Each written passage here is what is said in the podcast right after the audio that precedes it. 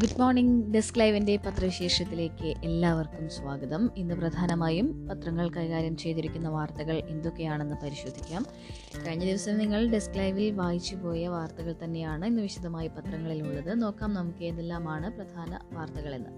പ്രധാനമായും എല്ലാ പത്രങ്ങളുടെയും മുൻപേജിൽ ഇടം പിടിച്ചിട്ടുള്ളത് വ്യാപാരികളും മുഖ്യമന്ത്രിയും തമ്മിൽ ചർച്ച നടക്കാൻ പോകുന്നു അതുകൊണ്ട് തന്നെ ഇന്ന് ഒരു കട തുറക്കൽ സമരം ഇല്ല എന്ന വാർത്ത എല്ലാ പത്രങ്ങളുടെയും മുൻപേജിൽ ഇടം പിടിച്ചിട്ടുണ്ട്. ഒപ്പം തന്നെ കഴിഞ്ഞ ദിവസം എസ് എസ് എൽ സി ഫലം പ്രഖ്യാപിച്ചിരുന്നു. അതിൽ റെക്കോർഡ് വിജയ ശതമാനമാണ് ഉള്ളത്.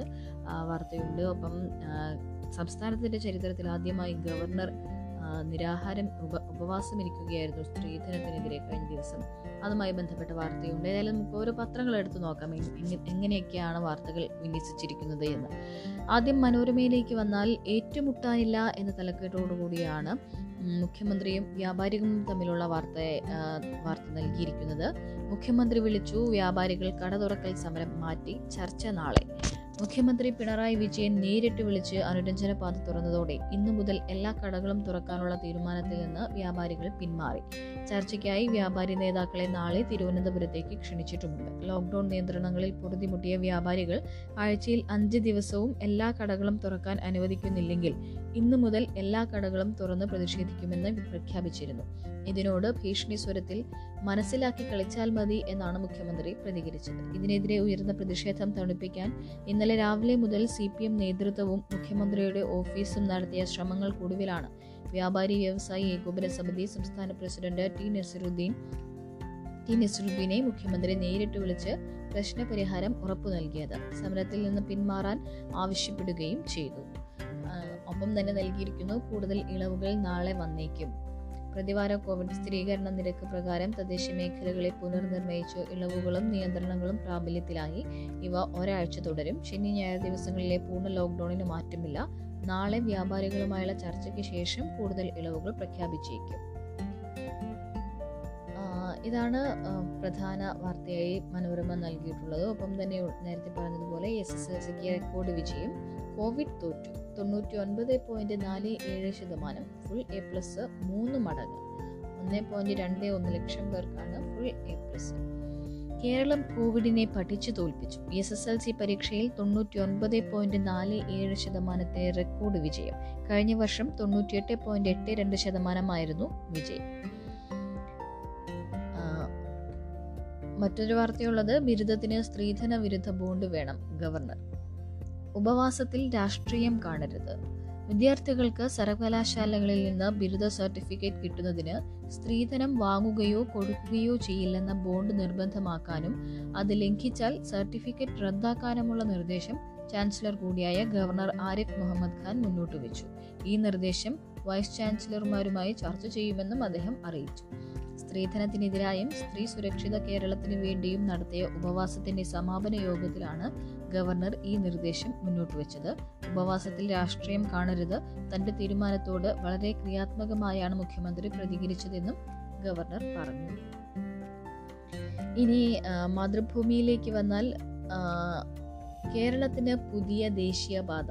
പിണറായി ഗഡ്കരി ചർച്ചയിൽ തിരുവനന്തപുരം വിഴിഞ്ഞം റോഡിനും ധാരണ എന്ന വാർത്തയാണ് മാതൃഭൂമി ലീഡായി നൽകിയിട്ടുള്ളത്.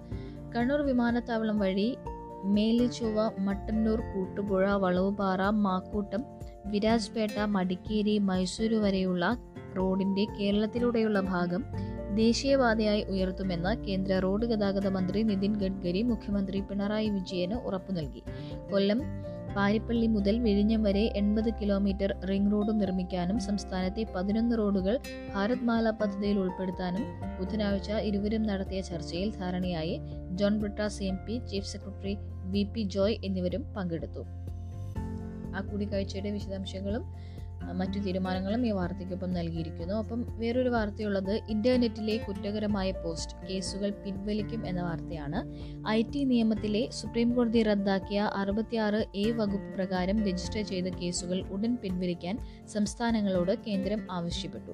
റദ്ദാക്കിയ വകുപ്പ് പ്രകാരം ഇപ്പോഴും കേസുകൾ രജിസ്റ്റർ ചെയ്യുന്നതിൽ സുപ്രീം കോടതി ആശ്ചര്യം രേഖപ്പെടുത്തി ദിവസങ്ങൾക്കകമാണ് കേന്ദ്ര ആഭ്യന്തര മന്ത്രാലയത്തിന്റെ നിർദ്ദേശം വന്നത്. ഈ വകുപ്പ് പ്രകാരം പോലീസ് കേസ് രജിസ്റ്റർ ചെയ്യരുതെന്നും സംസ്ഥാന ചീഫ് സെക്രട്ടറിമാർക്കും പോലീസ് മേധാവികൾക്കും അയച്ച കത്തിൽ കേന്ദ്രം വ്യക്തമാക്കി. ഇന്റർനെറ്റിൽ കുറ്റകരമായ ഉള്ളടക്കങ്ങൾ പോസ്റ്റ് ചെയ്താൽ അറസ്റ്റിന് അനുമതി നൽകുന്ന പ്രസ്തുത വകുപ്പ് രണ്ടായിരത്തി പതിനഞ്ചിൽ സുപ്രീം കോടതി റദ്ദാക്കിയിരുന്നു. അഭിപ്രായ സ്വാതന്ത്ര്യത്തിനെതിരാണെന്ന് ചൂണ്ടിക്കാട്ടിയാണ് റദ്ദാക്കിയത്. ഇനി മാതൃഭൂമിയുടെയും മനോരമയുടെയും മുൻപേജ് പരിശോധിച്ചാൽ നമുക്ക് കാണാം. എല്ലാവരും സിനിമാ പ്രേമികൾ ആകാംക്ഷയോടെ കാത്തിരിക്കുന്ന മാലിക് ഇന്ന് പ്രൈം ആമസോൺ പ്രൈം വീഡിയോയിൽ റിലീസാവുകയാണ്. അതിന് ആ ഒരു മാലിക്കിന്റെ പരസ്യമാണ് മുൻപേജിൽ മനോരമയുടെയും മാതൃഭൂമിയുടെയും എല്ലാം മുൻപേജിൽ ഇടം പിടിച്ചിട്ടുള്ളത്. ഇനി മാധ്യമത്തിലേക്ക് വന്നാൽ വളരെ ഒരു വളരെ ഒരു സന്തോഷം നൽകുന്ന ഒരു വാർത്ത അവർ മുൻപേജിൽ തന്നെ നൽകിയിട്ടുണ്ട്. തോൽക്കില്ല ഞങ്ങൾ എന്ന തലക്കെട്ടോടുകൂടി രണ്ട് പെൺകുട്ടികളുടെ ചിത്രം സഹിതം. ആ പെൺകുട്ടികൾ സ്പൈനൽ മസ്കുലർ അട്രോഫി ബാധിച്ച സഹോദരിമാരാണ്. അവർക്ക് ഫുൾ എ പ്ലസ് ലഭിച്ചിരിക്കുന്നു എന്നുള്ളതാണ് ആ വാർത്ത. ജന്മം നൽകിയ വൈകല്യത്തെ പ്രതിഭ കൊണ്ട് മറികടന്ന് വിജയക്കൊടി പാറിച്ചിരിക്കുകയാണ് നൌഫിയയും നസ്രിയയും. സ്പൈനൽ മസ്കുലർ അട്രോഫി അട്രാഫി എന്ന അപൂർവ രോഗത്തെ തോൽപ്പിച്ചാണ് ഈ സഹോദരിമാർ എസ് എസ് എൽ സി പരീക്ഷയിൽ ഫുൾ എ പ്ലസ് നേടിയത്. ബാല്യം മുതൽ വീൽചെയറിൽ സഞ്ചരിക്കുന്ന ഇവർ പുക്കരത്തറ ദാറുൽ ഹിദായ സ്കൂളിൽ മറ്റൊരാളുടെ സഹായത്തോടെയാണ് പരീക്ഷ എഴുതി വിജയിച്ചത്. ചങ്ങരംകുളം കക്കിടിപ്പുറം ബി പി അങ്ങാടി സ്വദേശിയായ അഷ്റഫിന്റെയും ഫൗസിയയുടെയും മക്കളാണ് നസ്രിയയും നൌഫിയയും. പരസഹായമില്ലാതെ എഴുന്നേക്കാൻ പോലും പറ്റാത്ത അവസ്ഥയിൽ ഇവർക്ക് തുണയായത് വർണങ്ങളും സംഗീതവുമാണ്. നൌഫിയ പാട്ടുകാരിയും ചിത്രം വരയിൽ മിടുക്കിയുമാണെങ്കിൽ നസ്രിയ കരകൗശല വസ്തു നിർമ്മാണത്തിലും പെയിന്റിങ്ങിലും പ്രതിഭ തെളിയിച്ചു. ഏഴാം ക്ലാസ് വരെ വീട്ടിലായിരുന്നു പഠനം. സ്കൂളിൽ പോയി പഠിക്കണമെന്ന മോഹം ഫേസ്ബുക്കിലൂടെ പങ്കുവച്ചപ്പോൾ സാമൂഹിക പ്രവർത്തകൻ മുഹമ്മദ് അഫ്സൽ പൂക്കരത്തറ ദാറുൽ ഹിദായ സ്കൂളിൽ സൗകര്യമൊരുക്കി നസ്രിയയ്ക്ക് കളക്ടറും നൌഫിയയ്ക്ക് ഡോക്ടറുമാകാനാണ് ആഗ്രഹം. ഈ വാർത്ത നമുക്ക് മാധ്യമത്തിൽ വായിക്കാം. മാധ്യമത്തിൽ മറ്റൊരു വാർത്ത ചെറിയൊരു ബോക്സ് വാർത്തയെ നൽകിയിട്ടുള്ളത് മാസ്റ്റർ കാർഡിന് ആർ ബി ഐ വിലക്ക് എന്നൊരു വാർത്തയാണ്. ഉപഭോക്താക്കൾക്ക് പുതിയ ഡെബിറ്റ് ക്രെഡിറ്റ് പ്രീപെയ്ഡ് കാർഡുകൾ വിതരണം ചെയ്യുന്നതിൽ നിന്ന് മാസ്റ്റർ കാർഡിന് ആർ ബി ഐ വിലക്ക്. ഉപഭോക്താക്കളുമായി ബന്ധപ്പെട്ട മുഴുവൻ വിവരങ്ങളും ഇന്ത്യയിൽ തന്നെ സൂക്ഷിക്കണമെന്ന മാർഗനിർദ്ദേശം നടപ്പിലാക്കുന്നതിലെ വീഴ്ചയാണ് നടപടിക്ക് കാരണം. അതേസമയം ആർ ബി ഐ നടപടി നിലവിലെ ഉപഭോക്താക്കളെ ബാധിക്കില്ല. മാസ്റ്റർ കാർഡ് വിതരണം ചെയ്യുന്ന എല്ലാ ബാങ്കുകളും ബാങ്ക് ഇതര സ്ഥാപനങ്ങളും നിർദ്ദേശം പാലിക്കണം. ഇനി ദേശാഭിമാനി പത്രത്തിലേക്ക് വന്നാൽ ദേശാഭിമാനിയിൽ കൊടകര കുഴൽപ്പണ കേസുമായി ബന്ധപ്പെട്ടുള്ള വാർത്ത. സുരേന്ദ്രൻ സുരേന്ദ്രനുമായി ബന്ധപ്പെട്ട് ധർമ്മരാജൻ വിളിച്ചു സമ്മതിച്ചു സുരേന്ദ്രൻ എന്ന വാർത്ത നമുക്ക് കാണാം. ചോദ്യം ചെയ്തത് രണ്ടു മണിക്കൂറാണ്. കൊടകരയിൽ കള്ളപ്പണം കവർച്ച ചെയ്യപ്പെട്ടതിന് പിന്നാലെ ധർമ്മരാജൻ ഫോണിൽ വിളിച്ചതായി ബി ജെ പി സംസ്ഥാന പ്രസിഡന്റ് കെ സുരേന്ദ്രൻ ചോദ്യം ചെയ്യലിൽ സമ്മതിച്ചു. പണം കടത്തിയ ധർമ്മരാജനുമായി ആർ എസ് എസ് ബന്ധം മാത്രമാണുള്ളതെന്ന് ആദ്യം പറഞ്ഞ സുരേന്ദ്രൻ കോൾ ലിസ്റ്റ് ഉൾപ്പെടെയുള്ള ഡിജിറ്റൽ തെളിവ് നിരത്തിയതോടെയാണ് വിളിച്ചതായി സമ്മതിച്ചത്. ബുധനാഴ്ച രാവിലെ തൃശൂർ പോലീസ് ക്ലബിൽ രണ്ടു മണിക്കൂറോളമാണ് പ്രത്യേക അന്വേഷണ സംഘം സുരേന്ദ്രനെ ചോദ്യം ചെയ്തത്. സംഭവം നടന്ന ഏപ്രിൽ മൂന്നിന് പുലർച്ചെ സുരേന്ദ്രന്റെ മകനുമായി ഇരുപത്തിരണ്ട് സെക്കൻഡ് ധർമ്മരാജൻ സംസാരിച്ചിട്ടുണ്ട്. സുരേന്ദ്രന്റെ പി എയും ഡ്രൈവറും പലതവണ വിളിച്ചു. പ്രതികളുമായി ബി ജെ പി നേതാക്കൾ കൂടിക്കാഴ്ച നടത്തിയ തെളിവുകളും നിരത്തിയ നിരത്തിയതോടെ സുരേന്ദ്രന് മറുപടി ഉണ്ടായില്ല.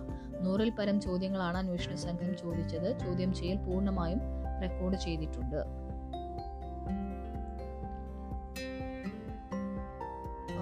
ഇതൊക്കെയാണ് പ്രധാനമായും എല്ലാ പത്രങ്ങളുടെയും മുൻപേജിൽ ഇടം പിടിച്ചിട്ടുള്ള വാർത്തകൾ. ഇനി നമുക്ക് ഉൾപേജിലേക്ക് പോകാം. അപ്പോൾ മാലിക് എന്ന സിനിമ ഇന്നിറങ്ങുകയാണ് ആമസോൺ പ്രൈമിലാണ് ആ വാർത്ത സിനിമ റിലീസാകുന്നത് നേരത്തെ തന്നെ തിയേറ്റർ റിലീസിന് വേണ്ടി ഒരുപാട് ഈ ഷൂട്ടൊക്കെ കഴിഞ്ഞ് അതിന്റെ ഔട്ടൊക്കെ ഇറങ്ങിയതിന് ശേഷവും ഒരുപാട് കാലം വെയിറ്റ് ചെയ്തിരുന്നു. തിയേറ്ററിലേക്ക് റിലീസ് ചെയ്യാൻ വേണ്ടിയാണ് ആ സിനിമ തുടക്കം മുതൽ അതിന്റെ അതിന്റെ സ്ക്രിപ്റ്റിംഗ് മുതൽ അതിന്റെ സംവിധാനം മുതൽ അതിന്റെ പോസ്റ്റ് പ്രൊഡക്ഷൻ എല്ലാം നടത്തിയതെല്ലാം തിയേറ്റർ റിലീസിനോട് റിലീസിനെ കണ്ടിട്ടായിരുന്നു. അതുകൊണ്ട് തന്നെയാണ് അവർ വെയിറ്റ് ചെയ്ത് വെയിറ്റ് ചെയ്ത് നിന്നത്. പക്ഷേ ഈ അടുത്ത കാലത്തൊന്നും തിയേറ്റർ തുടക്കാൻ സാധ്യതയില്ല എന്നതുകൊണ്ട് ഇപ്പോൾ ആമസോൺ പ്രൈമിലേക്ക് റിലീസ് ചെയ്യാൻ തീരുമാനിക്കുകയാണ് എന്നാണ് അതിന്റെ അണിയറ പ്രവർത്തകർ പറയുന്നത്. അപ്പോൾ സിനിമാ ഷൂട്ടിങ്ങുമായി ബന്ധപ്പെട്ട് മറ്റൊരു വാർത്തയുള്ളത് ലോക്ക്ഡൗൺ നിയന്ത്രണ സിനിമാ ഷൂട്ടിംഗ് മറ്റ് സംസ്ഥാനങ്ങളിലേക്ക് എന്നൊരു വാർത്ത മാധ്യമത്തിൽ കാണാം. ലോക്ക്ഡൗൺ നിയന്ത്രണങ്ങളിൽ ഇളവില്ലാത്ത സാഹചര്യത്തിൽ സിനിമാ ഷൂട്ടിംഗ് മറ്റ് സംസ്ഥാനങ്ങളിലേക്ക് ഏഴോളം സിനിമകളുടെ ചിത്രീകരണം തെലങ്കാന തമിഴ്നാട് സംസ്ഥാനങ്ങളിലേക്ക് മാറ്റിയതായി സിനിമാ പ്രവർത്തകർ പറഞ്ഞു. കേരളത്തിൽ ഷൂട്ടിംഗ് നടത്താൻ പരമാവധി ശ്രമിച്ചെന്നും ഒരു വഴിയുമില്ലാതെയാണ് മാറ്റിയതെന്നുമാണ് അവരുടെ നിലപാട്. അൻപത് പേരെ വെച്ച് ഷൂട്ടിംഗ് അനുവദിക്കണമെന്ന ആവശ്യം സിനിമാ മേഖല നേരത്തെ ഉന്നയിച്ചിരുന്നു. അനുകൂല തീരുമാനം വരാത്ത സാഹചര്യത്തിലാണ് പുറത്തേക്ക് പോകാൻ പല സിനിമകളും നിർബന്ധിതമായത്. ഷൂട്ടിംഗ് മാറ്റുന്നതോടെ ബജറ്റ് വർദ്ധിക്കും ടെലിവിഷൻ പരിപാടികൾക്ക് കോവിഡ് പ്രോട്ടോകോൾ പാലിച്ച് ഷൂട്ടിംഗ് നടത്താൻ അനുമതി നൽകിയിരുന്നു. ഇതേ രീതിയിൽ സിനിമ ഷൂട്ടിംഗ് അനുവദിക്കണമെന്നാണ് ആവശ്യം. ഭൂരിപക്ഷം സിനിമാ പ്രവർത്തകരും ഇതിനകം ആദ്യ ഡോസ് വാക്സിൻ സ്വീകരിച്ചിട്ടുമുണ്ട് എന്നാണ് അതുമായി ബന്ധപ്പെട്ട് വാർത്ത. പിന്നെ മറ്റൊന്ന് ഇന്നലെ കുടകര കുഴൽപ്പണ കേസിൽ ബി ജെ പി സംസ്ഥാന അധ്യക്ഷൻ സുരേന്ദ്രനെ ചോദ്യം ചെയ്യാൻ വിളിപ്പിച്ചിരുന്നു അതിന്റെ വിശദമായ റിപ്പോർട്ടുകൾ നിങ്ങൾക്ക് ഉൾപേജുകളിൽ എല്ലാ പത്രങ്ങളുടെയും ഉൾപേജുകളിൽ കാണാൻ കഴിയും. മാധ്യമം അത് നൽകിയിരിക്കുന്നത് മറുപടി തേടിയ നൂറ്റി എട്ട് ചോദ്യങ്ങൾക്കാണ്. ആവശ്യമുള്ള വിവരങ്ങൾ ലഭിച്ചെന്ന് അന്വേഷണ സംഘം പറയുന്നു. ബി ജെ പി അപമാനിക്കാനുള്ള സർക്കാർ ശ്രമമെന്ന് കെ സുരേന്ദ്രൻ അതുമായി ബന്ധപ്പെട്ട് മറുപടിയും നൽകുന്നുണ്ട്. മറ്റൊന്ന് സിസ്റ്റർ ലൂസി കളപ്പുര. സ്വന്തം കേസ് നേരിട്ട് വാദിച്ച് സിസ്റ്റർ ലൂസി കളപ്പുര പോലീസ് സംരക്ഷണ ഹർജി വിധി പറയാൻ മാറ്റി. പോലീസ് സംരക്ഷണം തേടി നൽകിയ ഹർജിയിൽ വാദം നടത്താൻ ഹൈക്കോടതിയിൽ നേരിട്ടെത്തി സിസ്റ്റർ ലൂസി കളപ്പുര. സ്വന്തം കേസിന് ഒരു കന്യാസ്ത്രീ തന്നെ കോടതിയിൽ ഹാജരായി വാദിച്ച അപൂർവ സംഭവം ജസ്റ്റിസ് രാജ വിജയരാഘവന്റെ കോടതിയിലാണ് ബുധനാഴ്ച അരങ്ങേറിയത്. മുപ്പത്തിയൊൻപത് വർഷമായി സന്യാസിനിയായ തന്നെ മഠം ഹോസ്റ്റലിൽ നിന്ന് പുറത്താക്കുന്നത് തെരുവിലേക്ക് എടുത്തറിയലാകുന്നതടക്കം വികാരഭരിതമായ സിസ്റ്ററിന്റെ വാദത്തിനൊടുവിൽ ഹർജി വിധി പറയാൻ മാറ്റി. എഫ് സി കോൺവെന്റിൽ നിന്ന് പുറത്താക്കിയ നടപടി വത്തിക്കാൻ ശരിവെച്ച സാഹചര്യത്തിൽ ഹോസ്റ്റലിൽ തുടരാൻ സിസ്റ്റർക്ക് അവകാശമില്ലെന്ന് നേരത്തെ കോടതി വാക്കാൽ പറഞ്ഞിരുന്നു. തനിക്ക് വേണ്ടി വക്കാലത്ത് നൽകിയ അഭിഭാഷകനെ മാറ്റിയാണ് സിസ്റ്റർ ഹാജരായത്. രാവിലെ കേസെടുത്തപ്പോൾ സിസ്റ്റർ ഹാജരാകാത്തതിനാൽ പിന്നീട് പരിഗണിക്കുകയായിരുന്നു. നീതിക്ക് പോരാടുന്ന സ്ത്രീയാണ് താനെന്നും കോൺവെന്റിൽ നിന്ന് പോകേണ്ടി വന്നാൽ മറ്റൊരു ഇടമില്ലെന്നും നിറകണ്ണുകളോടെ ബോധിപ്പിച്ചു. അതാണ് അതുമായി ബന്ധപ്പെട്ട് നൽകിയിരിക്കുന്ന വാർത്ത. മറ്റൊന്ന് രാഷ്ട്രീയ വിദ്യാഭ്യാസം കുറഞ്ഞതിനാൽ പരിഹാര നടപടികളുമായി ലീഗ് നേതൃത്വം എന്നൊരു വാർത്താ മാധ്യമത്തിൽ വായിക്കാം. പ്രവർത്തക സമിതി യോഗത്തിൽ ഇത് ഗൗരവമായി ചർച്ച ചെയ്യുമെന്ന് സാദിഖലി തങ്ങൾ ബൈത്തുർ റഹ്മ പോലുള്ള ജീവകാരുണ്യ പ്രവർത്തനങ്ങളിൽ കൂടുതൽ ശ്രദ്ധ കേന്ദ്രീകരിച്ചത് വിനയായെന്നും പാർട്ടി അണികൾക്ക് രാഷ്ട്രീയ വിദ്യാഭ്യാസം കുറയാനിത് കാരണമായെന്നും സംബന്ധിച്ച് മുസ്ലിം ലീഗ് നേതൃത്വം. രാഷ്ട്രീയ വിദ്യാഭ്യാസം നൽകുന്നതിൽ പിറകോട്ട് പോയതും പുതിയ കാലത്തെ പാർട്ടിയെ ചലിപ്പിക്കാൻ ആവശ്യമായ നല നയനിലപാടുകൾ ആവിഷ്കരിക്കാൻ സാധിക്കാത്തതും തിരിച്ചടിക്ക് വേഗം കൂട്ടിയെന്നും പാർട്ടി തിരിച്ചറിയുന്നു. നിയമസഭാ തെരഞ്ഞെടുപ്പ് ഫലം വിലയിരുത്താൻ ചേരാനിരുന്ന പ്രവർത്തക സമിതി യോഗത്തിൽ ഇത് ഗൗരവമായി ചർച്ച ചെയ്യുമെന്നും അതിനനുസരിച്ച് തിരുത്തലുകൾ ഉണ്ടാകുമെന്നും മുസ്ലിം ലീഗ് മലപ്പുറം ജില്ലാ പ്രസിഡന്റ് പാണക്കാട് സാദിഖ് അലി ശിഹാബ് തങ്ങൾ പ്രതികരിച്ചത് ഈ സാഹചര്യത്തിലാണ്. S K S S F പുറത്തിറക്കുന്ന സത്യധാര ദ്വൈവാരികയ്ക്ക് നൽകിയ അഭിമുഖത്തിലാണ് അദ്ദേഹം ഇക്കാര്യം വ്യക്തമാക്കിയത്. ഇന്നലെ പ്രഖ്യാപിച്ച എസ് എസ് എൽ സി പരീക്ഷാ ഫലത്തിന്റെ വിശദമായ റിപ്പോർട്ടുകൾ നമുക്ക് എല്ലാ പത്രങ്ങളുടെയും ഉൾപേജുകളിൽ വിശദമായി തന്നെ വായിക്കാം. ഫുൾ എ പ്ലസ് കിട്ടിയ സ്കൂളുകൾ മികച്ച വിജയം നേടിയ വിദ്യാർത്ഥികൾ അപൂർവ നേട്ടം കൈവരിച്ചവർ തുടങ്ങിയ വ്യത്യസ്തമായ വാർത്തകൾ ഐ ടി എക്സാം എഴുതിയ എല്ലാവർക്കും ഫുൾ മാർക്ക് ലഭിച്ചിരിക്കുന്നു എന്നിങ്ങനെ അതുമായി ബന്ധപ്പെട്ട വിശദമായ വാർത്തകൾ നമുക്ക് എല്ലാ പത്രങ്ങളുടെയും ഉൾപേജുകളിൽ വായിക്കാം. ഇനി മറ്റൊരു വാർത്ത മനോരമയിലുള്ളത്. അവയവങ്ങൾ വിൽക്കാനൊരുങ്ങി തെരുവു ഗായകൻ. സഹായവുമായി P T Thomas M L A എന്നൊരു വാർത്തയാണ്. ജീവിക്കാനുള്ള എല്ലാ മാർഗവും അടഞ്ഞതോടെ തന്റെ മുച്ചക്ര വാഹനത്തിൽ തെരുവു ഗായകൻ റൊണാൾഡ് ഒരു ബോർഡ് വെച്ചു. വൃക്കയും കരളും വിൽപ്പനയ്ക്ക്. അവയവ കച്ചവടം ശിക്ഷാർഹമായിരിക്കെ ഇതെങ്ങനെ കൈകാര്യം ചെയ്യണമെന്നറിയാതെ പോലീസും കുഴങ്ങി. വിവരമറിഞ്ഞ് P T Thomas M L A സഹായവുമായി എത്തിയതോടെ റൊണാൾഡിന് ശുഭപ്രതീക്ഷ. അരയ്ക്ക് താഴെ ശരീരം തളർന്ന റൊണാൾഡിന്റെ ജീവിതം കുറച്ചു കാലമായി ഈ മുച്ചക്ര വണ്ടിയിലാണ് സ്വന്തമായി വീടോ ഭൂമിയോ ഇല്ല. വിമാനത്താവളത്തിനടുത്താണ് മുൻപ് വാടകയ്ക്ക് താമസിച്ചിരുന്നത്. ഭാര്യ മരിച്ചു മകൾ ഉപേക്ഷിച്ചു പോയി. മകൻ കേസിൽ കുടുങ്ങി ജയിലിലും. ദാരിദ്ര്യം കനത്തതോടെ വാടക വീട്ടിൽ നിന്നിറങ്ങി. പലപ്പോഴും മേച്ചിലാണ് ഭക്ഷണം എല്ലാ പ്രതീക്ഷയും അവസാനിപ്പിച്ചപ്പോഴാണ് അവസാനിച്ചപ്പോഴാണ് സ്വന്തം അവയവങ്ങൾ വിൽക്കാൻ തീരുമാനിച്ചത്. കിട്ടുന്ന പണം കൊണ്ട് മകനെ ജാമ്യത്തിൽ ഇറക്കാം ഇറക്കണം. അവനെങ്കിലും സമാധാനത്തോടെ ജീവിക്കട്ടെ. തലയ്ക്കു മീതെ ശൂന്യാകാശം മനുഷ്യപുത്രന്റെ തല ചായ്ക്കാൻ മണ്ണിലിടമില്ല എന്നീ പാട്ടുകളാണ് താൻ ഏറ്റവും അധികം തവണ പാടിയിട്ടുള്ളതെന്ന് റൊണാൾഡ് പറഞ്ഞു. ഒടുവിൽ ജീവിതം അങ്ങനെയായി എന്ന് പറഞ്ഞപ്പോൾ ഗായകന്റെ ശബ്ദമിടറി. എന്നിങ്ങനെയുള്ള റിപ്പോർട്ടാണ് മനോരമ നൽകിയിട്ടുള്ളത്.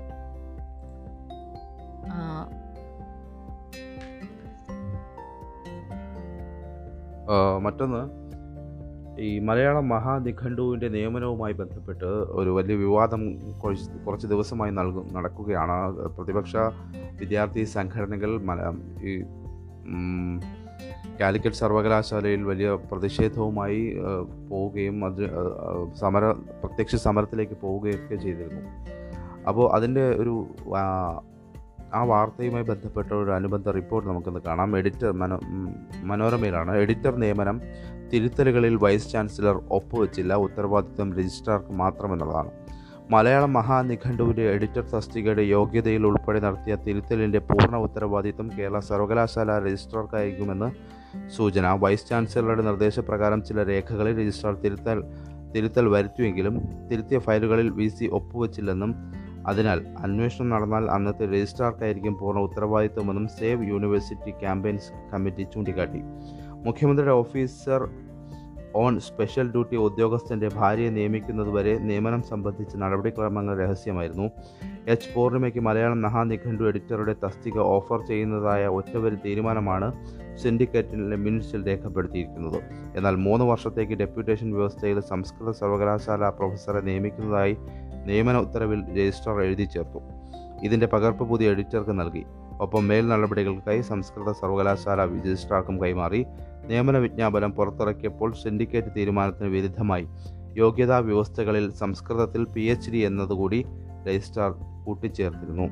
ജോയിന്റ് രജിസ്ട്രാർ വരെയുള്ള ഉദ്യോഗസ്ഥർ സിൻഡിക്കേറ്റ് തീരുമാനങ്ങൾ അതേപടി നടപ്പാക്കാനായി ഫയലിൽ എഴുതിയെങ്കിലും സിൻഡിക്കേറ്റ് തീരുമാനത്തിന് രജിസ്ട്രാർ മാറ്റം വരുത്തിയെന്നാൽ ഇങ്ങനെ തിരുത്തിയ രേഖകളിൽ വി സി ഒപ്പിട്ടതായി കാണുന്നില്ല. ഇതാണ് അതുമായി ബന്ധപ്പെട്ട് കേരള സർവകലാശാലയുടെ മറുപടിയുണ്ട്. ബഹുഭാഷാ പണ്ഡിതയെ നിയമിച്ച് തെറ്റില്ലാതെ നിഘണ്ടു ഇറക്കാനെന്നാണ്. തെറ്റുകൂടാതെ മലയാള മഹാനിഘണ്ടു പ്രസിദ്ധീകരിക്കുമെന്ന ലക്ഷ്യത്തോടെയാണ് മഹാഭാഷാ പണ്ഡിതയുടെ സേവനം എഡിറ്റർ സ്ഥാനത്തേക്ക് താൽക്കാലികമായി സ്വീകരിച്ചതെന്ന് കേരള സർവകലാശാല അറിയിച്ചു. നിയമനം സംബന്ധിച്ച എല്ലാ മാധ്യമങ്ങൾക്കും അറിയിപ്പ് നൽകിയിരുന്നു. ഈ തസ്തിക പി എസ് സിക്ക് വിട്ടതിനാൽ അവർ നടപടി പൂർത്തിയാക്കുന്നതുവരെ മാത്രമാണ് ഇപ്പോഴത്തെ നിയമനം. എഡിറ്ററുടെ താൽക്കാലിക നിയമനത്തിന് ബഹുഭാഷാ പാണ്ഡിത്യം പരിഗണിക്കണമെന്നത് സെലക്ഷൻ കമ്മിറ്റിയുടെ നിർദ്ദേശമാണ്. മഹാനിഘണ്ടുവിന്റെ ഒമ്പതാം വാള്യം സംബന്ധിച്ച പരാതികൾ പരിഹരിക്കാൻ നിയോഗിച്ച സമിതിയുടെ റിപ്പോർട്ട് കൂടി പരിഗണിച്ചാണ് ഈ നിർദ്ദേശം വെച്ചത് എന്നാണ് സർവകലാശാലയുടെ മറുപടി. മുംബൈ വിമാനത്താവളം ഏറ്റെടുത്ത് അദാനി എന്ന വാർത്ത നമുക്ക് മനോരമ പത്രത്തിൽ വായിക്കാം. ഡൽഹിക്ക് പിന്നാലെ രാജ്യത്തെ ഏറ്റവും തിരക്കുള്ള മുംബൈ വിമാനത്താവളം അദാനി ഗ്രൂപ്പ് ഏറ്റെടുത്തു. ഇതോടെ വിമാനത്താവള നടത്തിപ്പ് രംഗത്ത് രാജ്യത്തെ ഏറ്റവും വലിയ സ്വകാര്യ സ്ഥാപനമായി ഗ്രൂപ്പ് മാറി. മുംബൈ വിമാനത്താവളത്തിന്റെ ഇതുവരെയുള്ള നടത്തിപ്പുകാരായിരുന്ന ജി വി കെ ഗ്രൂപ്പിന്റെ അൻപത് പോയിന്റ് അഞ്ച് ശതമാനവും ദക്ഷിണാഫ്രിക്ക ആസ്ഥാനമായ airports company South Africa Bidvest group എന്നിവയുടെ ഇരുപത്തിമൂന്ന് പോയിന്റ് അഞ്ച് ശതമാനവും ഓഹരി ഏറ്റെടുത്തതോടെ എഴുപത്തിനാല് ശതമാനം ഓഹരി അദാനി ഗ്രൂപ്പിനായി ശേഷിക്കുന്ന ഇരുപത്തിയാറ് ശതമാനം എയർപോർട്ട് അതോറിറ്റി ഓഫ് ഇന്ത്യയുടെ പക്കലാണ്. ഇനി മാതൃഭൂമി പത്രത്തിൽ വന്നാൽ നേരത്തെ പറഞ്ഞ ആ എസ് എസ് എൽ സി ഫലത്തിന്റെ ഫലത്തിനോടൊപ്പം ചേർത്ത് വായിക്കാവുന്ന ഒരു വാർത്തയുള്ളത് ഇതാണ്. ഇഷ്ട ഗ്രൂപ്പിനും സ്കൂളിനും കഷ്ടപ്പെടും എന്നൊരു വാർത്ത മാതൃഭൂമി നൽകിയിരിക്കുന്നു.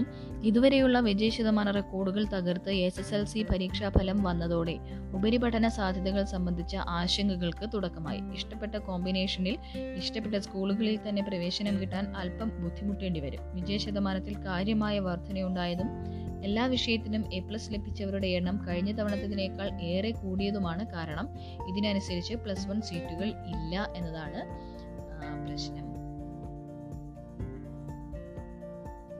ഇനി നമുക്ക് എഡിറ്റോറിയൽ പേജുകളിലേക്ക് പോകാൻ തോന്നുന്നു. എഡിറ്റോറിയലിൽ മനോരമ നൽകിയിരിക്കുന്ന അതിജീവനത്തിന് എ പ്ലസ് എന്നുള്ളതാണ്. എസ് എസ് എൽ സി മഹാവിജയം നൽകുന്ന ശുഭ സന്ദേശം ചരിത്രമാകുന്ന തൊണ്ണൂറ്റൊൻപത് ദശാംശം നാല് ഏഴ് എന്ന വിജയ ശതമാനത്തിനപ്പുറത്തെ കോവിഡ് കാലത്തും കേരളം കണ്ട അതിജീവനത്തിന്റെ ഏറ്റവും മനോഹര വിജയമാണ് ഇത്തവണത്തെ എസ് എൽ സി പരീക്ഷാ ഫലം അധ്യയന വർഷം മുഴുവനും സ്കൂളുകൾ അടച്ചിടേണ്ടി വന്നിട്ടും കോവിഡിന് മുന്നിൽ തോൽക്കില്ലെന്ന ശപഥം ചെയ്ത വിദ്യാർത്ഥികളുടെയും അധ്യാപകരുടെയും രക്ഷിതാക്കളുടെയും ഒക്കെ മഹാവിജയം. ഈ അഭിമാന നേട്ടത്തിലേക്ക് കേരളത്തെ എത്തിച്ച് സർക്കാരും പൊതുസമൂഹവും തീർച്ചയായും വിജയത്തിൽ പങ്കാളിയാണ് എന്ന നിലപാടാണ് മനോരമ നൽകിയിരിക്കുന്നത്. ഇതേ നിലപാട് തന്നെയാണ് ദേശാഭിമാനി പത്രവും നൽകിയിട്ടുള്ളത്. കുട്ടികൾക്കും സർക്കാരിനും വിജയത്തിളക്കം എന്ന തലക്കെട്ടോടു കൂടിയാണ് നിലപാട്. അസാധാരണമായ സാഹചര്യങ്ങൾ നേരിട്ട് വിദ്യാഭ്യാസ രംഗത്തെ ഒരു ദൗത്യം കൂടി സംസ്ഥാന സർക്കാർ പൂർത്തിയാക്കി. S S L C T H S L C പരീക്ഷാഫലം ബുധനാഴ്ച വിദ്യാഭ്യാസ മന്ത്രി വി ശിവൻകുട്ടി പ്രഖ്യാപിച്ചു. കഴിഞ്ഞ വർഷത്തേക്കാൾ വിജയ ശതമാനം ഉയർന്നിട്ടുണ്ട്. മുഴുവൻ എ പ്ലസ് നേടിയ വിദ്യാർത്ഥികളുടെ എണ്ണവും മികച്ച വിജയം കൈവരിച്ച സ്കൂളുകളുടെ എണ്ണവും വർദ്ധിച്ചു എന്നിങ്ങനെയാണ് ദേശാഭിമാനിയുടെ എഡിറ്റോറിയൽ. കേരള കൗമുദിയിൽ പാലിക്കപ്പെടേണ്ട ഉറപ്പുകൾ എന്ന പേരിലാണ് നിലപാടുള്ളത്. ഡൽഹിയിൽ ചൊവ്വാഴ്ച പ്രധാനമന്ത്രി നരേന്ദ്രമോദിയും മുഖ്യമന്ത്രി പിണറായി വിജയനും തമ്മിൽ നടന്ന കൂടിക്കാഴ്ച ശ്രദ്ധേയമായത് സംസ്ഥാനങ്ങളുടെ വികസന ആവശ്യങ്ങളോട് പ്രധാനമന്ത്രി സ്വീകരിച്ച ഹൃദ്യവും ക്രിയാത്മകവുമായ സമീപനത്തിന്റെ പേരിലാണ്. രാഷ്ട്രീയമായി നേതാക്കളും ഭിന്ന ധ്രുവങ്ങളിലാണെങ്കിലും വികസന കാര്യങ്ങളിൽ ഒരിക്കലും രാഷ്ട്രീയം കടന്നുകൂടാൻ പാടില്ലെന്ന അവരുടെ നിലപാട് കാലത്തിന് യോജിച്ചത് തന്നെയാണ്. നാനാരംഗ രംഗങ്ങളിലും അതിവേഗത്തിലുള്ള വികസനമാണ് രാജ്യം ലക്ഷ്യം വെക്കുന്നത്. അതിനോടൊപ്പം സംസ്ഥാനങ്ങളും അതിവേഗം ഓടിയാലേ വികസനത്തിന്റെ ഗുണഫലങ്ങൾ മുഴുവൻ ജനങ്ങൾക്കും അനുഭവവേദ്യമാകുകയുള്ളൂ. കേരളം ഈ വിഷയത്തിൽ പണ്ട് മുതലേ വലിയ അവഗണന നേരിട്ടുകൊണ്ടിരിക്കുകയാണ്. പുതിയ കാലത്തെ ആവശ്യങ്ങൾക്കനുസരിച്ച് നയങ്ങളിലും കാഴ്ചപ്പാടുകളിലും മാറ്റങ്ങൾ കൊണ്ടുവരാനുള്ള തീവ്ര ശ്രമത്തിലാണ് സംസ്ഥാനം ഇപ്പോൾ. ഉദാരമായ കേന്ദ്ര സഹായം ആവശ്യമായ നിരവധി അടിസ്ഥാന സൗകര്യ വികസന പദ്ധതികൾ സംസ്ഥാനത്ത് മുന്നിലുണ്ട് എന്നുള്ളതാണ് ആ കൂടിക്കാഴ്ചയുമായി ബന്ധപ്പെട്ട ഒരു നിലപാടാണ് കേരള കൗമുദി നൽകിയിരിക്കുന്ന മറ്റൊന്ന് ഉപവാസം നൽകുന്ന സന്ദേശങ്ങൾ എന്ന പേരിൽ മാതൃഭൂമിയുടെ നിലപാട് നമുക്ക് വായിക്കാം. അസാധാരണമായ ഒരു സമരത്തിനാണ് രാജ്ഭവൻ സാക്ഷ്യം വഹിക്കുന്നത്. സ്ത്രീധന സമ്പ്രദായത്തിനും സ്ത്രീകൾക്കെതിരെയുള്ള അതിക്രമങ്ങൾക്കുമെതിരെ സംസ്ഥാന ഭരണത്തലവനായ ഗവർണർ ഉപവാസമിരുന്നു. ദൈവത്തിന്റെ സ്വന്തം നാട് എന്ന വിശേഷണം അന്വർത്ഥമാക്കണമെങ്കിൽ സ്ത്രീധനം എന്ന വിപത്ത് കേരളത്തിൽ നിന്ന് എന്നേക്കുമായി ഒഴിവാക്കണമെന്ന് ബോധവൽക്കരണ പരിപാടിക്ക് തുടക്കം കുറിച്ച് ഗവർണർ ആരിഫ് മുഹമ്മദ് ഖാൻ പറഞ്ഞു. സാക്ഷരത സ്ത്രീ സാക്ഷരത സ്ത്രീ ശാക്തീകരണം സ്ത്രീ പുരുഷ അനുപാതം. ഇവയിലെല്ലാം രാജ്യത്ത് ഒന്നാമത് നിൽക്കുന്ന സംസ്ഥാനത്ത് സ്ത്രീധനം പോലെ നീതിക്ക് നിരക്കാത്തതും നാണം കെട്ടതുമായ സമ്പ്രദായത്തിനെതിരെ ഗവർണർക്ക് തന്നെ ഉപവാസമിരിക്കേണ്ടി വന്നത് ഖേദകരമാണ്. കിട്ടിയ സ്ത്രീധനം മതിയായില്ല എന്നതിന്റെ പേരിൽ ഭർത്താവിൽ നിന്ന് കൊടിയ പീഡനങ്ങൾ ഏറ്റുവാങ്ങിയാണ് കൊല്ലം ശാസ്താംകോട്ടയിലെ ബി എം എസ് വിദ്യാർത്ഥി വിസ്മയ കഴിഞ്ഞ മാസം ജീവനൊടുക്കിയത്. അപ്പോൾ അതുമായി ബന്ധപ്പെട്ട് കേട്ട് കേൾവിയില്ലാത്തൊരു നടപടിയാണ് സാധാരണ രാഷ്ട്രീയ വിഷയങ്ങളിലൊന്നും ഗവർണർ ഇടപെടുന്ന ഒരു രീതി കണ്ടുവരാ വരാറില്ല. ഇതൊരു ആദ്യത്തെ സംഭവമായിട്ടാണ് പലരും ഈ ഗവർണർ ആരിഫ് ഖാന്റെ നടപടിയെ വിലയിരുത്തുന്നത് എന്നുള്ളതാണ് വസ്തുത. മറ്റൊന്ന് വേൾഡ് യൂത്ത് സ്കിൽ ഡേ ആണ് ഇന്ന് മുന്നിട്ടിറങ്ങാം വിജയം നുണയാമെന്ന വേൾഡ് യൂത്ത് സ്കിൽ ഡേയുമായി ബന്ധപ്പെട്ടുള്ള വിശദമായ ഒരു ലേഖനം നമുക്ക് കാണാം. ഒരു സ്റ്റാർട്ടപ്പ് വിജയഗാഥ കൃഷിയെ ചേർത്ത് പിടിച്ച സംരംഭകൻ അങ്ങനെ സംരംഭകരുമായി ബന്ധപ്പെട്ട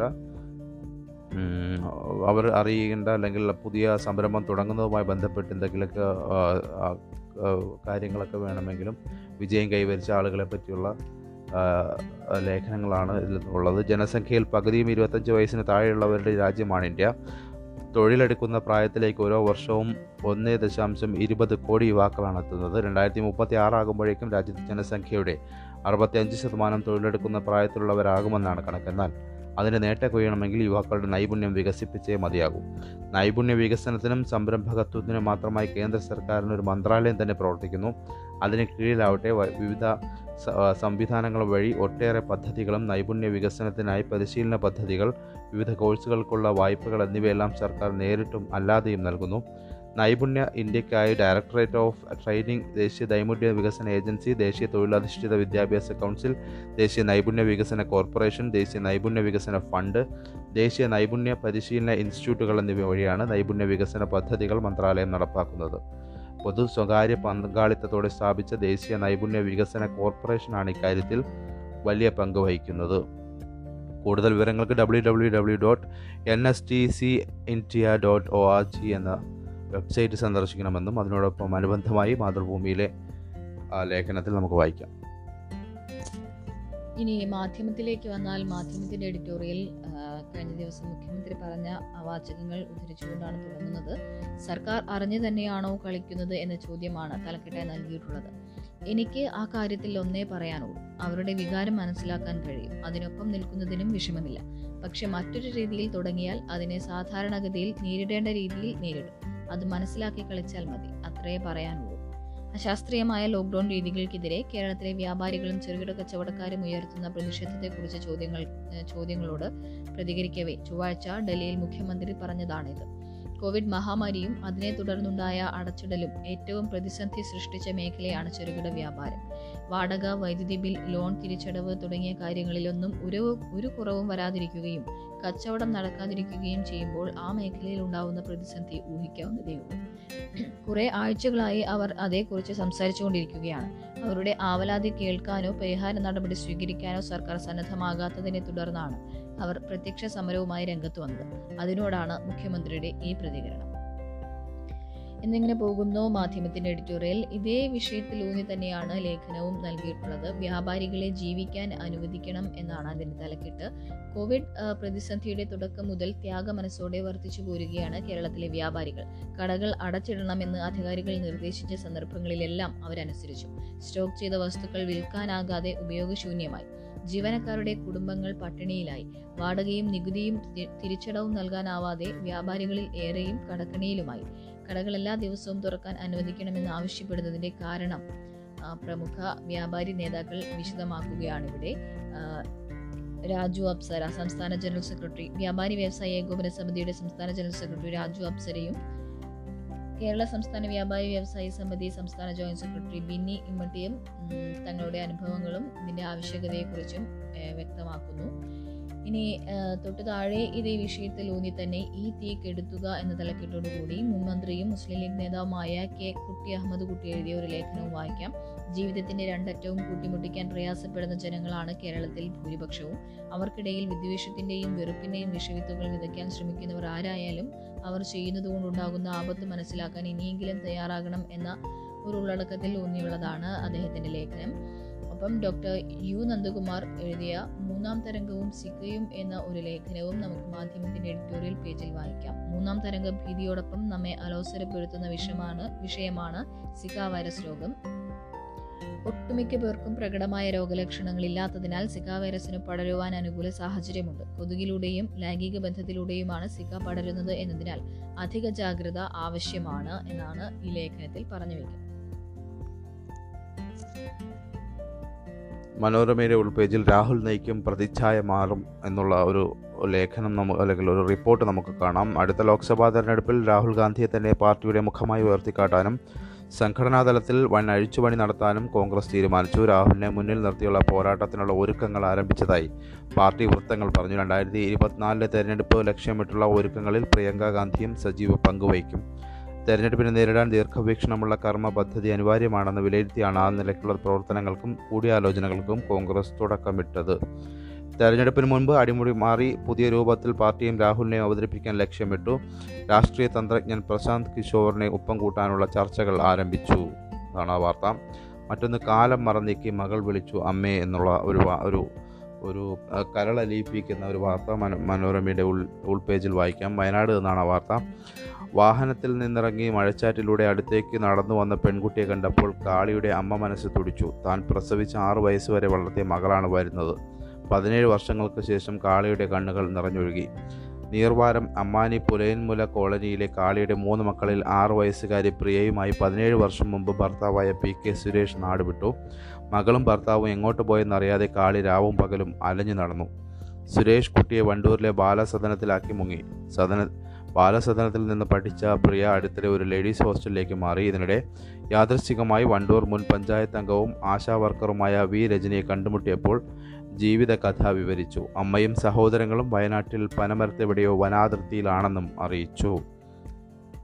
ബന്ധുവും താളൂരിലെ ഡിവൈഎഫ്ഐ പ്രവർത്തകനുമായ ഇ പി വിനോദിനോട് ഇക്കാര്യം പറഞ്ഞ രാജ് രജനി പ്രിയയുടെ അമ്മയെ കണ്ടെത്താൻ സഹായിക്കണമെന്ന് ആവശ്യപ്പെട്ടു. വിനോദ് അഞ്ചുകുന്ന് ഡിവൈഎഫ്ഐ മേഖലാ കമ്മിറ്റി അംഗമായ രാഹുൽ രാജിനോടും പനമരം പഞ്ചായത്ത് അംഗമായ വി സി അഭിജിത്തിനോടും അജിത്തിനോടും വിവരം പറഞ്ഞു.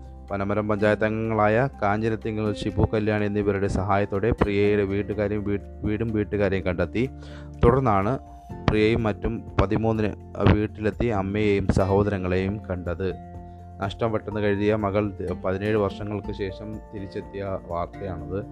സമാനമായൊരു വാർത്ത എന്താണ് ഡെസ്ക് ലൈബിൽ നമ്മൾ കൊടുത്തിരുന്നു. ചൈനയിൽ ഇരുപത്തി അഞ്ച് വർഷങ്ങൾക്ക് മുമ്പ് നഷ്ടപ്പെട്ട വീടിന് മുമ്പിൽ കളിച്ചുകൊണ്ടിരുന്ന കുട്ടി നഷ്ടമാകാതി നഷ്ടമാവുകയും ഇരുപത്തി അഞ്ച് വർഷങ്ങൾക്ക് ശേഷം മകൻ രക്ഷിതാക്കൾക്കൊപ്പം കൂടിച്ചേരുന്നതുമായിട്ടുള്ള വളരെ കല എന്താ പറയുക മനസ്സ് മനസ്സലിയിക്കുന്ന കരളലിയിപ്പിക്കുന്ന ദൃശ്യം ദൃശ്യം നമ്മൾ കൊടുത്തിരുന്നു. ചൈനയിൽ നിന്നാണ് ആ വാർത്ത ഉണ്ടായിരുന്നത്. ഇതിനോടൊപ്പം ചേർത്ത് പറയുകയാണ് മറ്റൊന്ന് സ്പോർട്സ് പേജുകളിലേക്ക് വന്നു കഴിഞ്ഞാൽ ടോക്കിയോ ഒളിമ്പിക്സിലേക്കുള്ള തയ്യാറെടുപ്പ് ഇന്ത്യ എങ്ങനെ നടത്തുന്നു എന്നതിനെക്കുറിച്ചുള്ള വിശദമായ റിപ്പോർട്ടുകൾ സ്പിരിറ്റോടെ ടീം ഇന്ത്യ എന്ന മാതൃഭൂമിയിലെ നമുക്ക് റിപ്പോർട്ട് കാണാം. ടോക്കിയോ ഒളിമ്പിക്സിനുള്ള ഇന്ത്യൻ ടീമിൽ നൂറ്റി പത്തൊൻപത് പേരാണ് ഇത്തവണ പങ്കെടുക്കുന്നത്. അറുപത്തിയേഴ് പുരുഷന്മാരും അൻപത്തിരണ്ട് സ്ത്രീകളും ആണ് ഇത്തവണ മത്സരിക്കാൻ ഇന്ത്യയെ പ്രതിനിധീകരിക്കുന്നത് എന്നുള്ളതാണ്. ഒളിമ്പിക്സിന് ഇനി ഒൻപത് ദിവസം കൂടിയാണ് ശേഷിക്കുന്നത്. പക്ഷേ ഒരു ആശങ്കയുയർത്തുന്ന വാർത്തയുള്ളത് ടോക്കിയോയിൽ കോവിഡ് പെരുകുന്നു എന്നൊരു വാർത്തയാണ്. ആറു മാസത്തിനിടയിലെ ഉയർന്ന കോവിഡ് നിരക്കാണ് കഴിഞ്ഞ ദിവസം രേഖപ്പെടുത്തിയിട്ടുള്ളത്. ഒളിമ്പിക്സ് തുടങ്ങാൻ ദിവസങ്ങൾ മാത്രം ബാക്കി നിൽക്കെ സംഘാടകരെ ആശങ്കയിലാക്കി ടോക്കിയോയിൽ കോവിഡ് കേസുകൾ വർദ്ധിക്കുന്നു ഇന്നലെ ആയിരത്തി ഒരുന്നൂറ്റി നാൽപ്പത്തി ഒൻപത് പേർ കോവിഡ് പോസിറ്റീവ് ആയെന്ന് ടോക്കിയോ പ്രാദേശിക ഭരണകൂടം അറിയിച്ചു. ആറു മാസത്തിനിടയിലെ ഏറ്റവും ഉയർന്ന രണ്ടാമത്തെ കോവിഡ് കണക്കാണിത്. പിന്നെ മറ്റൊന്നുള്ളത് ഒളിമ്പിക്സ് മെഡൽ വിതരണത്തിൽ സെൽഫ് സർവീസ് എന്നൊരു വാർത്തയാണ്. ഒളിമ്പിക്സിലെ മെഡൽ സമർപ്പിക്കൽ ചടങ്ങിൽ കോവിഡ് മൂലം സംഘാടക സമിതി മാറ്റം വരുത്തി ജേതാക്കളുടെ കഴുത്തിൽ മെഡൽ ഇട്ടുകൊടുക്കുന്ന പതിവുണ്ടാകില്ല. പകരം താലത്തിൽ നിന്ന് വിജയികൾ മെഡലുകൾ സ്വയം എടുത്ത് കഴുത്തിൽ അണിയണം വിശിഷ്ടാതിഥി മെഡൽ ജേതാക്കളെ ഹസ്തദാനം ചെയ്ത് അഭിനന്ദിക്കുന്ന പതിവും ഉപേക്ഷിക്കും. മാസ്ക് വെച്ച് മാത്രമേ വിജയികളും അതിഥികളും മെഡൽ ദാന ചടങ്ങിൽ പങ്കെടുക്കാവൂ എന്നും നിർദ്ദേശമുണ്ട്. സ്പോർട്സ് പേജിലെ മറ്റൊരു പ്രധാന വാർത്ത മെസ്സി പോകില്ല എന്നൊരു വാർത്ത എല്ലാ പത്രങ്ങളെയും സ്പോർട്സ് പേജിൽ കാണാം. അഞ്ചു വർഷത്തേക്ക് കൂടി കരാർ ഒപ്പിട്ടതായി report. Lionel Messi Spanish football club ബാഴ്സലോണയിൽ തുടരുമെന്ന് റിപ്പോർട്ട്. അർജന്റീന താരം അഞ്ചു വർഷത്തേക്ക് കൂടി ക്ലബ്ബുമായി കരാർ ഒപ്പിട്ടതായി സ്പാനിഷ് പത്രം La Vanguardia E S P N എന്നിവ റിപ്പോർട്ട് ചെയ്തു. അതേസമയം ക്ലബ്ബോ മെസ്സിയോ ഇതേക്കുറിച്ച് ഇതുവരെ പ്രതികരിച്ചിട്ടില്ല. ഏതായാലും ഇതൊക്കെയാണ് പ്രധാനമായും ഇന്നത്തെ പത്രങ്ങളിലുള്ള വാർത്തകൾ. വിശദമായി തന്നെ നമ്മൾ എല്ലാ പത്രങ്ങളിലൂടെയും കണ്ടുപിടിച്ചിട്ടുണ്ട്. ഇനി വാർത്തകൾ തത്സമയം അറിയാനായി ഡെസ്ക് ലൈവ് ആപ്പ് ഇൻസ്റ്റാൾ ചെയ്യുക. ഇന്നത്തെ പത്രവിശേഷം ഇവിടെ പൂർണമാവുകയാണ്. എല്ലാവർക്കും ഒരു ശുഭദിനം ആശംസിക്കുന്നു. നന്ദി.